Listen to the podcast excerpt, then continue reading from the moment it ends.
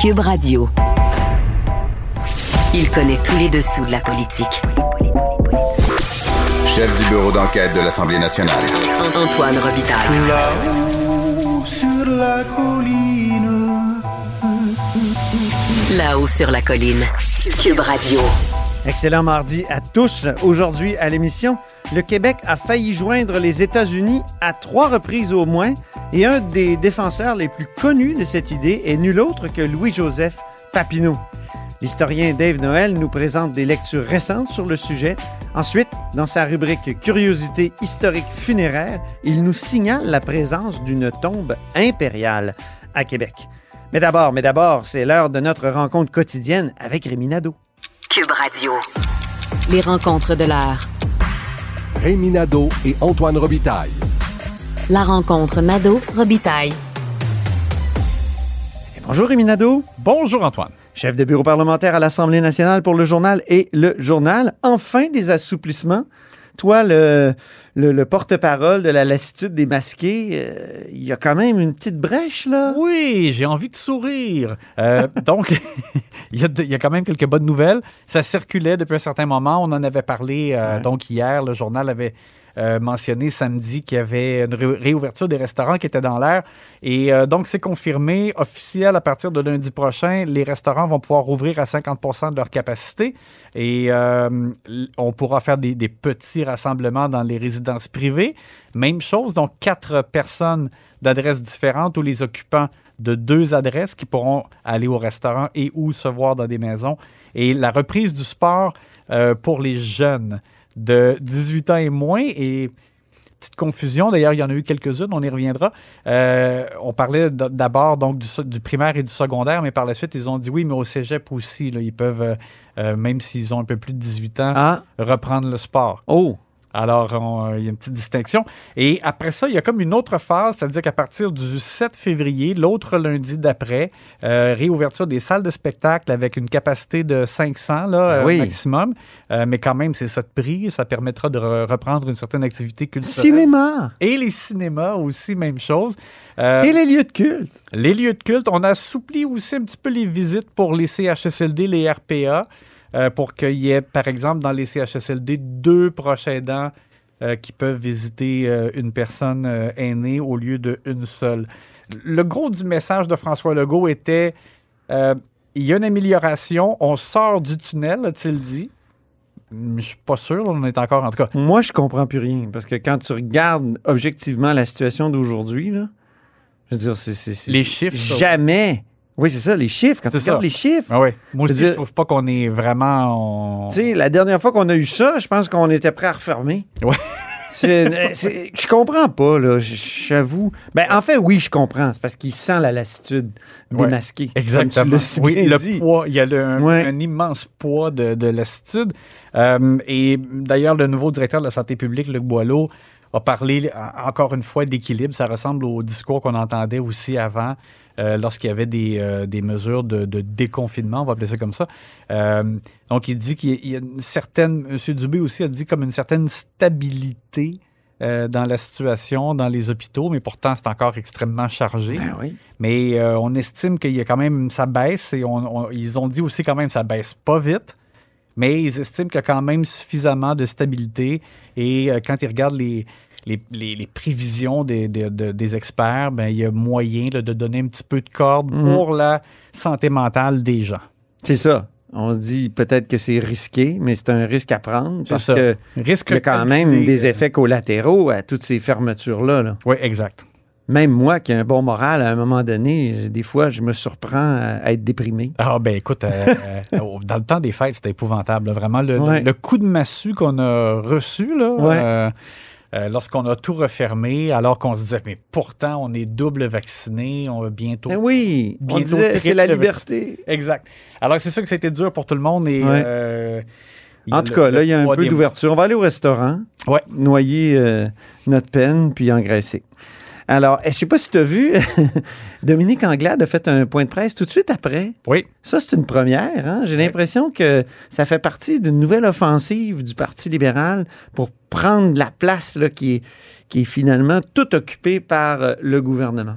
Oui, le- ils, ont, ils ont besoin d'avoir un peu de visibilité. Euh, ah, D'ailleurs, c'est c'est toi qui écrivais que dans le mot prévisibilité qui demande, il y avait le mot visibilité. C'est exact. Oh mon Dieu, je me suis fait ramasser par tous les trolls libéraux oh, Ah, qui ben étaient ouais. fâchés. Mais écoute, c'est ça, c'était un constat. Dans le mot prévisibilité, il y a le mot visibilité et les partis d'opposition en ont besoin énormément. L'élection s'en vient, là. Ce sera pas loin, là, l'élection. Puis honnêtement, c'est très difficile pour les partis d'opposition parce que. Prends l'exemple de. ben, D'ailleurs, on, va passer au, au- au point dont je voulais te parler. Euh, c'est le moment présentement des caucus de rentrée. D'habitude, c'est un moment important de la saison politique. On a hâte d'aller voir. On- on- D'habitude, on se retrouve dans un hôtel. Puis nous, avec- là, avec tous les on aime ça, là. Oui. Les, les correspondants parlementaires, les chroniqueurs, on aime ça aller là. Ouais.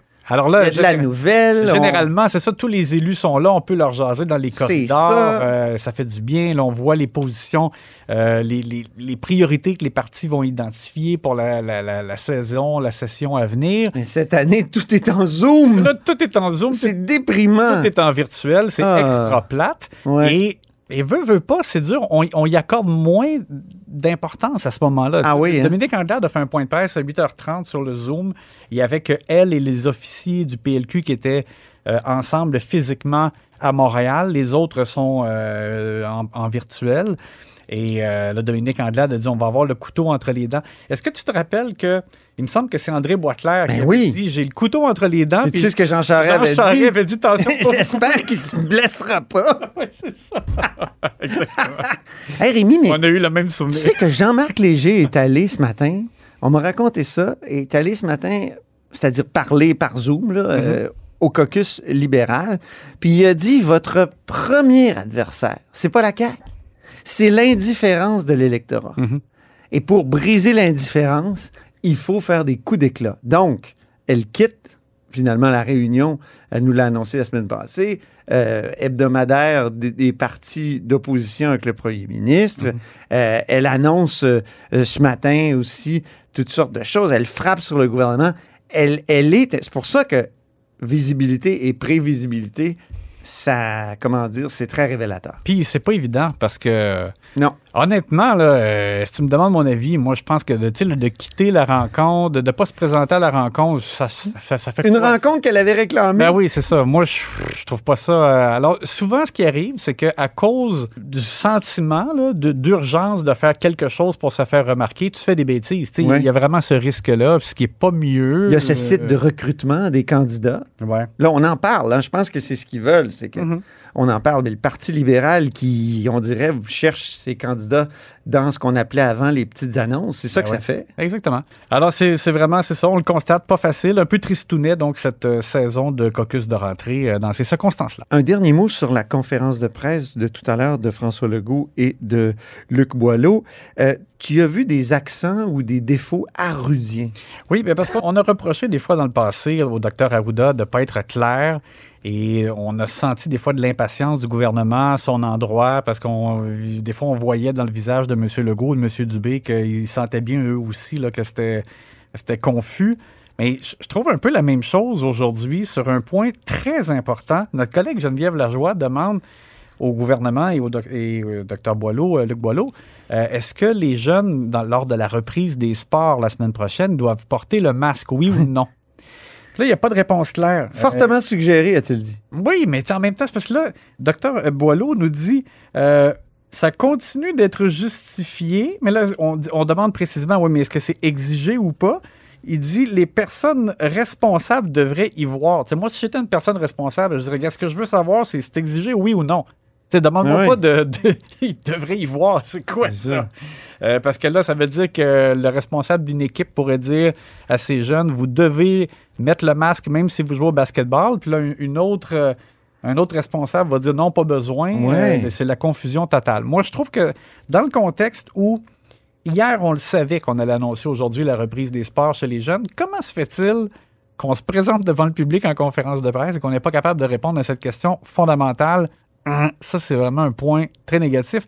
Et Mais même, oui. même chose, c'est moins grave, je dirais, mais euh, on, on demande est-ce que le passeport vaccinal va être étendu finalement aux soins corporels?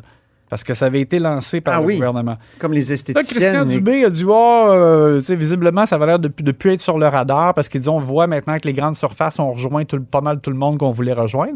Mais C'est quoi les soins corporels? euh, par exemple, euh, Les coiffure, euh, oui, c'est ça, massothérapie, euh, choses comme ça, physiothérapie.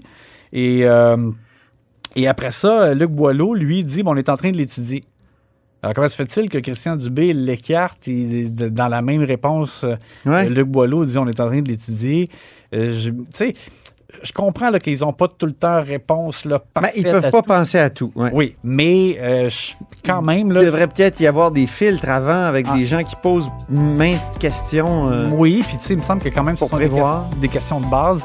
Euh, alors, je te dirais qu'avec mes yeux là, de gars qui revient de vacances, et, Ouais. et là, j'observais donc avec des yeux nouveaux le, le directeur de la santé publique, euh, Luc Boileau, puis je trouvais quand même que que ce soit Dr Arruda ou lui, bon, on voit que bon, il y a quand même il y a des zones où euh, visiblement il y a un peu de confusion quand même encore. Très bien. Mais merci beaucoup, Rémi Nadeau, À demain. chef de bureau parlementaire à l'Assemblée nationale pour le journal et le journal. On se reparle demain.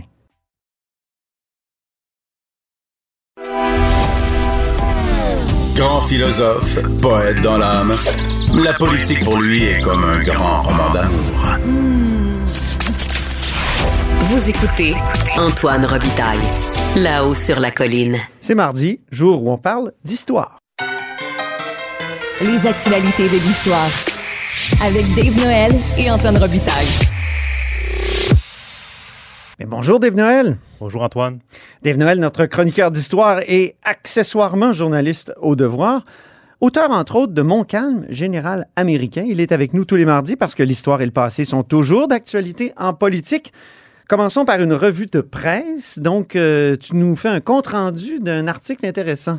Oui, c'est publié dans le bulletin d'histoire politique, euh, dans la dernière édition du bulletin. C'est un texte de Justin Richard euh, Dubé, un historien de l'Université du Québec à Rimouski. Oui. Lui s'intéresse au mouvement annexionniste canadien-français entre les rébellions patriotes de 1837 et 1896, donc la fin du 19e, et l'élection de Wilfrid Laurier. Euh, Annexionnistes, donc, euh, ceux qui voulaient s'annexer aux États-Unis, Oui, aux États-Unis. Donc, à l'époque, c'était... dont euh, Papineau. Dont Papineau, oui, c'était, c'était une opportunité. Le, le Québec a failli devenir un État américain à, à trois reprises. En 1775, quand les euh, Américains envahissent ce qui est déjà le Québec, le Québec aurait pu devenir la- le 14e État américain. Lors de la guerre de 1812, si les, les Américains avaient remporté cette guerre-là, Mhm. euh, le Québec aurait pu, ben, le Bas-Canada à l'époque aurait pu devenir le 19e État. Et en 1838, donc lors des, des rébellions patriotes, le Bas-Canada, l'ancêtre du Québec, aurait pu devenir le 27e État américain. Donc on voit que les États-Unis se sont constitués avec le temps et à Oui. plusieurs occasions, il y a des fenêtres qui se sont ouvertes pour que le Québec rejoigne l'Union américaine. Ça s'est pas produit pour des raisons euh, essentiellement militaires. Mhm. Mais donc, dans les années 1830, le mouvement patriote, qui est au Bas-Canada, euh, réclame plus de démocratie. Et, mais dans le cadre de l'Empire britannique, là, on- même on se revendique des, des grands penseurs euh, de, de- de la mère patrie euh, de la Grande-Bretagne. On veut être des sujets de, de la reine d'Angleterre, comme les Anglais d'Angleterre, c'est-à-dire avoir la possibilité de voter puis d'avoir une vraie assemblée d'où sera issu un gouvernement responsable, pas une assemblée euh, un peu fantoche comme celle qu'on avait ici. Oui, tout à fait. Par contre, avec l'échec des rébellions patriotes, donc le soulèvement qui se produit en 1837, les, troupes britanniques euh, euh, remportent les batailles de Saint-Denis, de Saint-Charles, dans la vallée du Richelieu. Il y a une frange du mouvement patriote qui se radicalise et qui, euh, constatant qu'on est dans un cul-de-sac, estime que l'union à l'Union américaine serait envisageable et souhaitable. Euh, Papineau, d'ailleurs, va même le, considérer et va devenir un des, de ses partisans, euh, comme le rappelle le texte du bulletin euh, d'histoire euh, politique. Donc, on passe de, de cette idée-là comme épouvantail politique à une, euh, éventualité euh, qui est envisagée. Lui-même s'est sauvé aux États-Unis. hein? Oui, c'est ça. Donc, il est, il est en exil euh, à partir de dès, dès la fin de 1837. Il va d'abord s'installer à Albanie, puis après ça, il va en France. Et il ne revient qu'en 1845, quand les choses se sont un peu calmées. On a eu les patriotes envoyés en exil en Australie. Il y a eu des pendaisons. Mais donc, la, la- la situation se calme et lui, il revient. Et puis, euh, à l'époque, ça peut paraître, euh, comment dire, extrême aujourd'hui, euh, l'union du Québec aux États-Unis. Mais à l'époque, c'est encore en magma. On est en, en 1837-38. On est seulement une cinquantaine d'années après la fin de la Révolution américaine Ben oui. ce pays-là se construit à mesure. À ce moment-là, la Californie Californie est encore mexicaine, l'Alaska est russe et le Texas euh, est, est indépendant depuis 1836. Donc, ça fait seulement un an. C'est mouvant encore. Il y a une hein? mouvance. Et on est avant la guerre de sécession qui va vraiment Il n'y a rien de cristallisé comme ce qu'on voit aujourd'hui. C'est exactement. Puis la guerre de sécession va un peu le faire. Ça va un peu figer les, les choses. Et jusqu'à cette guerre-là, il y a plusieurs États du Sud, notamment, qui s'imaginaient que c'est encore possible de quitter l'Union, mais la guerre va démontrer que c'est pas aussi simple que ça. Mhm. Euh, et puis aussi, on, on se rappelle que c'est sûr que avec le recul, avec ce qui s'est passé en Louisiane, l'assimilation des francophones, ça, peut, ça pouvait sembler un suicide euh, national, si on veut, de s'unir à la, aux États-Unis. Mais euh, en 1812, quand la Louisiane devient un État américain, euh, on adopte le Code civil. Donc, il y a quand même des, possibilités. Il y a peut-être une petite naïveté euh, du côté des politiciens louisianais à l'époque, qui sont quand même majoritairement francophones en 1812. Mais quand même, le- les francophones de la Louisiane vont demeurer une force politique importante jusqu'à la guerre de sécession. C'est vraiment par la suite que ça va s'effondrer avec la hausse de la démographie anglophone. Donc, mais en 1837, ça- c'est encore une possibilité euh, présentable, si on veut. Et c'est ce que le texte démontre, c'est que c'est pas un, un renoncement à la nation à, à l'époque de, de- de Papineau de vouloir euh, se joindre aux Américains à ce moment-là. Et puis, le mouvement annexionniste québécois va se, ou plutôt bas canadien, pour rester avec les termes de l'époque, Ouais. va se maintenir malgré la guerre de sécession qui donne une mauvaise image euh, du voisin du Sud et malgré la Confédération canadienne de 1867. Mhm. Notamment, Hector Fabre va faire un discours prônant l'annexion Mhm. en 1871. Ah et oui? même, même le journal La Patrie d'Honoré Beaugrand, qui a été maire de Montréal, Oui. dans les éditoriaux, selon le- l'auteur du texte, entre 1892 et 1896, il y a plusieurs textes qui, dans lesquels on juge que les Américains seraient moins radicaux euh, que les anglo-saxons que Mm. nous connaissons dans le Dominion.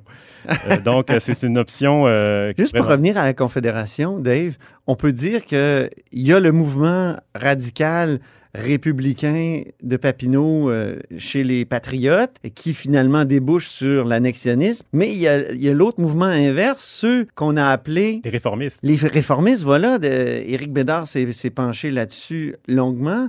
Donc, eux, ils sont devenus euh, les pères de la Confédération. On pense à, à Georges-Étienne Cartier, entre autres. Tout à fait. Et ils ont, ils ont un peu gagné leur pari. Oui. Et c'est ça. Et aussi, Mais l'annexionnisme demeure quand même. demeure jusqu'à l'élection de, de Wilfrid Laurier euh, comme premier ministre du Canada à Ottawa en 1896, où là, vraiment, on voit qu'il y a d'autres possibilités. Et c'est à partir vraiment de ce moment-là que définitivement, les deux solitudes du Canada se définissent en opposition aux Américains davantage. Mhm. Et puis là, ça devient complètement euh, inimaginable de, de s'unir aux, aux voisins. Complètement inimaginable, Dave?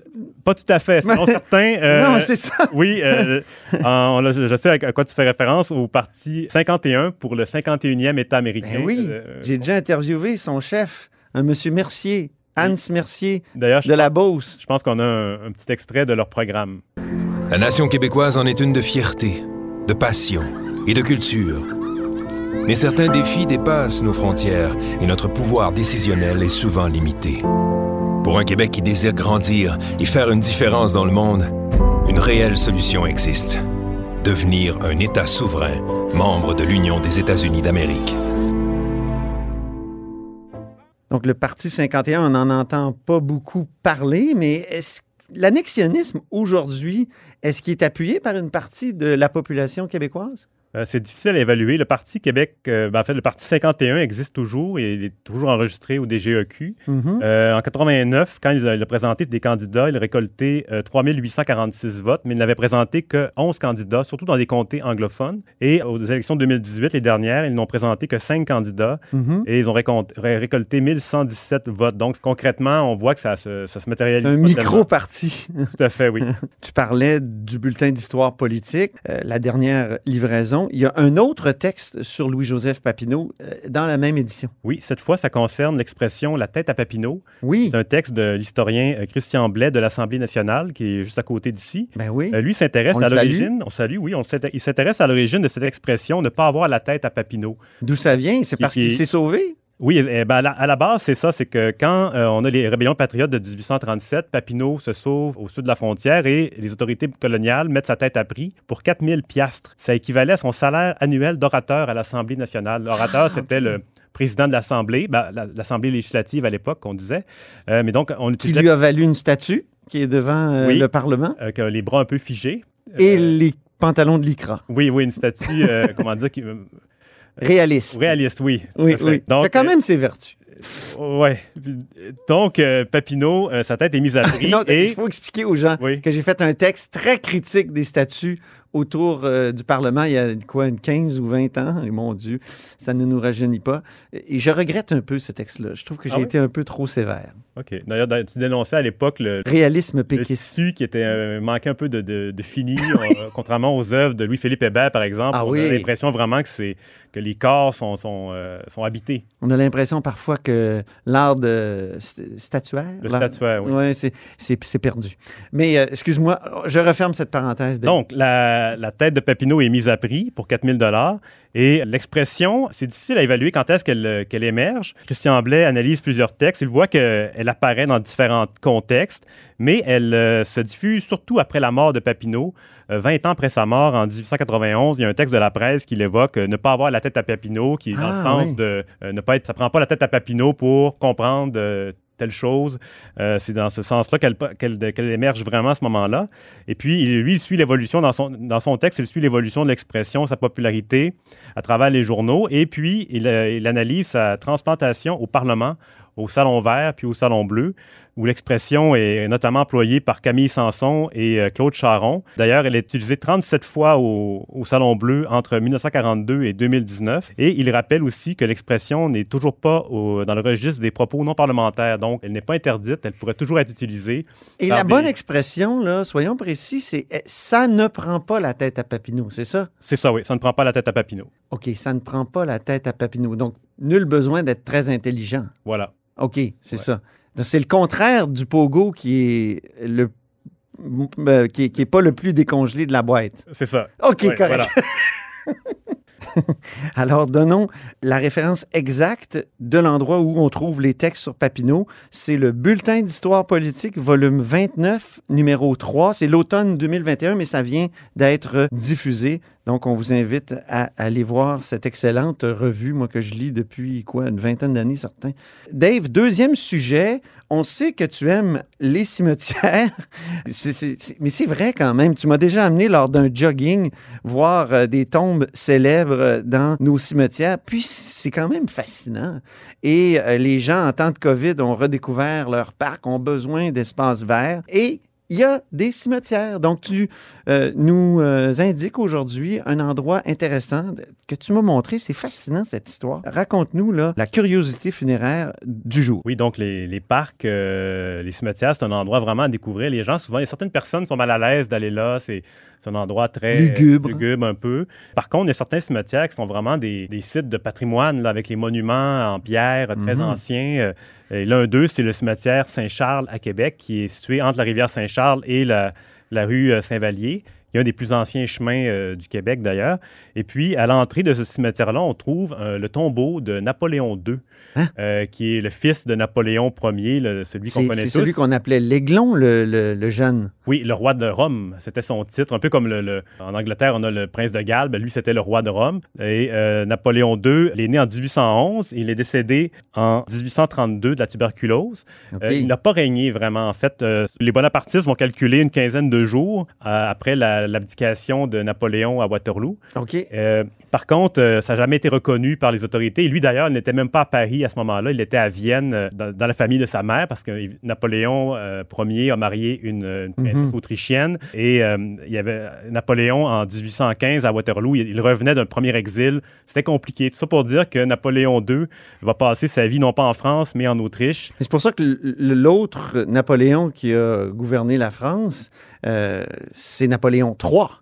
Hein? Oui, C'est le neveu de Napoléon Ier. C'est ça, Lui, il va exactement. prendre le, le chiffre suivant en, en considérant qu'il y a eu effectivement un deuxième, alors que dans les faits, le 2 n'a pas vraiment régné, tout comme Louis XVII n'a pas tellement régné entre Louis XVI et Louis XVIII. C'est ça. C'est un peu un... un- un- un- parce qu'il faut se rappeler qu'en 1815, euh, Napoléon II a, a 4 ans.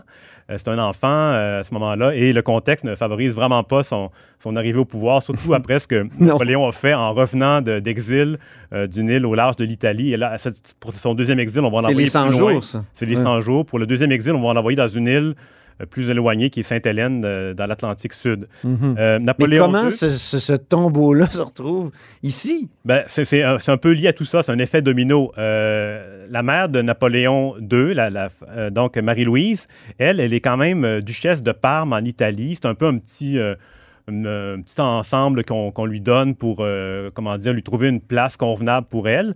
Et euh, elle, elle va laisser son fils euh, en Autriche, euh, qui va, il va être élevé à la cour de Vienne.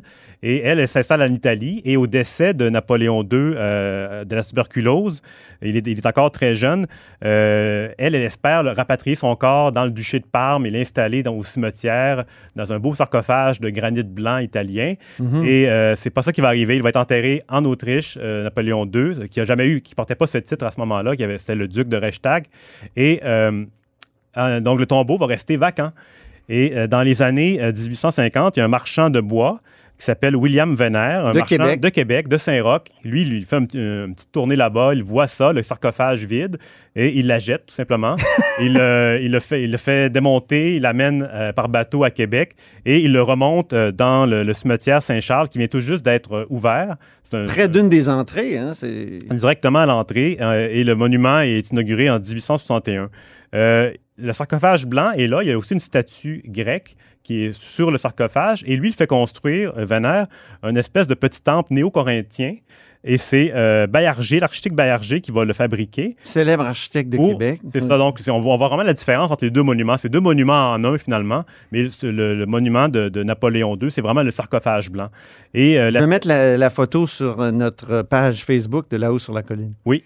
Euh, c'est un très beau monument, euh, majestueux. C'est pas indiqué à. J'aime beaucoup ça, les monuments qui sont pas signalés comme ça. C'est un peu un Ah. secret, un secret d'initié. Euh, la statue grecque avec. Nos auditeurs sont des initiés. Tout à fait. Oui, c'est ça, grâce à cette chronique. Euh, donc, la, la déesse grecque va disparaître. Elle va être remplacée par un. Oui, parce que c'était une référence païenne. Il y a deux hypothèses. Ah. Euh, J'ai j'ai lu que euh, le matériel, de, ben, le, le marbre blanc n'aurait pas survécu euh, aux hivers québécois. Donc la déesse aurait été retirée. Et il y a d'autres qui prétendent que c'est parce qu'elle avait les seins nus à, à l'entrée du cimetière. Donc la, la- la- la statue a été retirée pour mettre un Jésus euh, doré euh, à, la, à la place. Donc il y a un peu une autre incongruité qui s'est ajoutée au monument avec le temps. Et euh, Venner, lui, va être enterré là en 1890.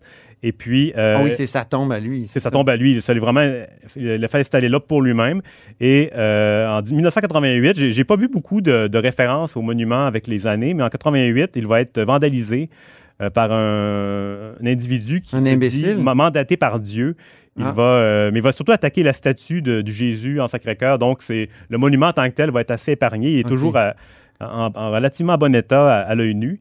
Et euh, quant à Napoléon II, lui, il va faire un dernier voyage funéraire. Il avait été enterré en- à Vienne en 1832 Oui. et en 1940, euh, lorsque Hitler euh, envahit la France et fait la conquête de la France, euh, dans un geste de réconciliation, il décide de faire le transfert de, de la dépouille de Napoléon II jusqu'aux Invalides pour le, euh, le réunir avec son père Napoléon Ier. La cérémonie va être faite de nuit parce qu'à ce moment-là, les relations entre la, la France occupée et Mhm. euh, le régime hitlérien n'est pas au, au meilleur. Hitler était fasciné par Napoléon, évidemment.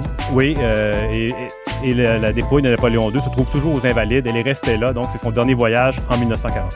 Fascinant. Merci beaucoup, Dave, euh, de Paris à Parme, euh, en passant par euh, l'Autriche pour aboutir à Québec.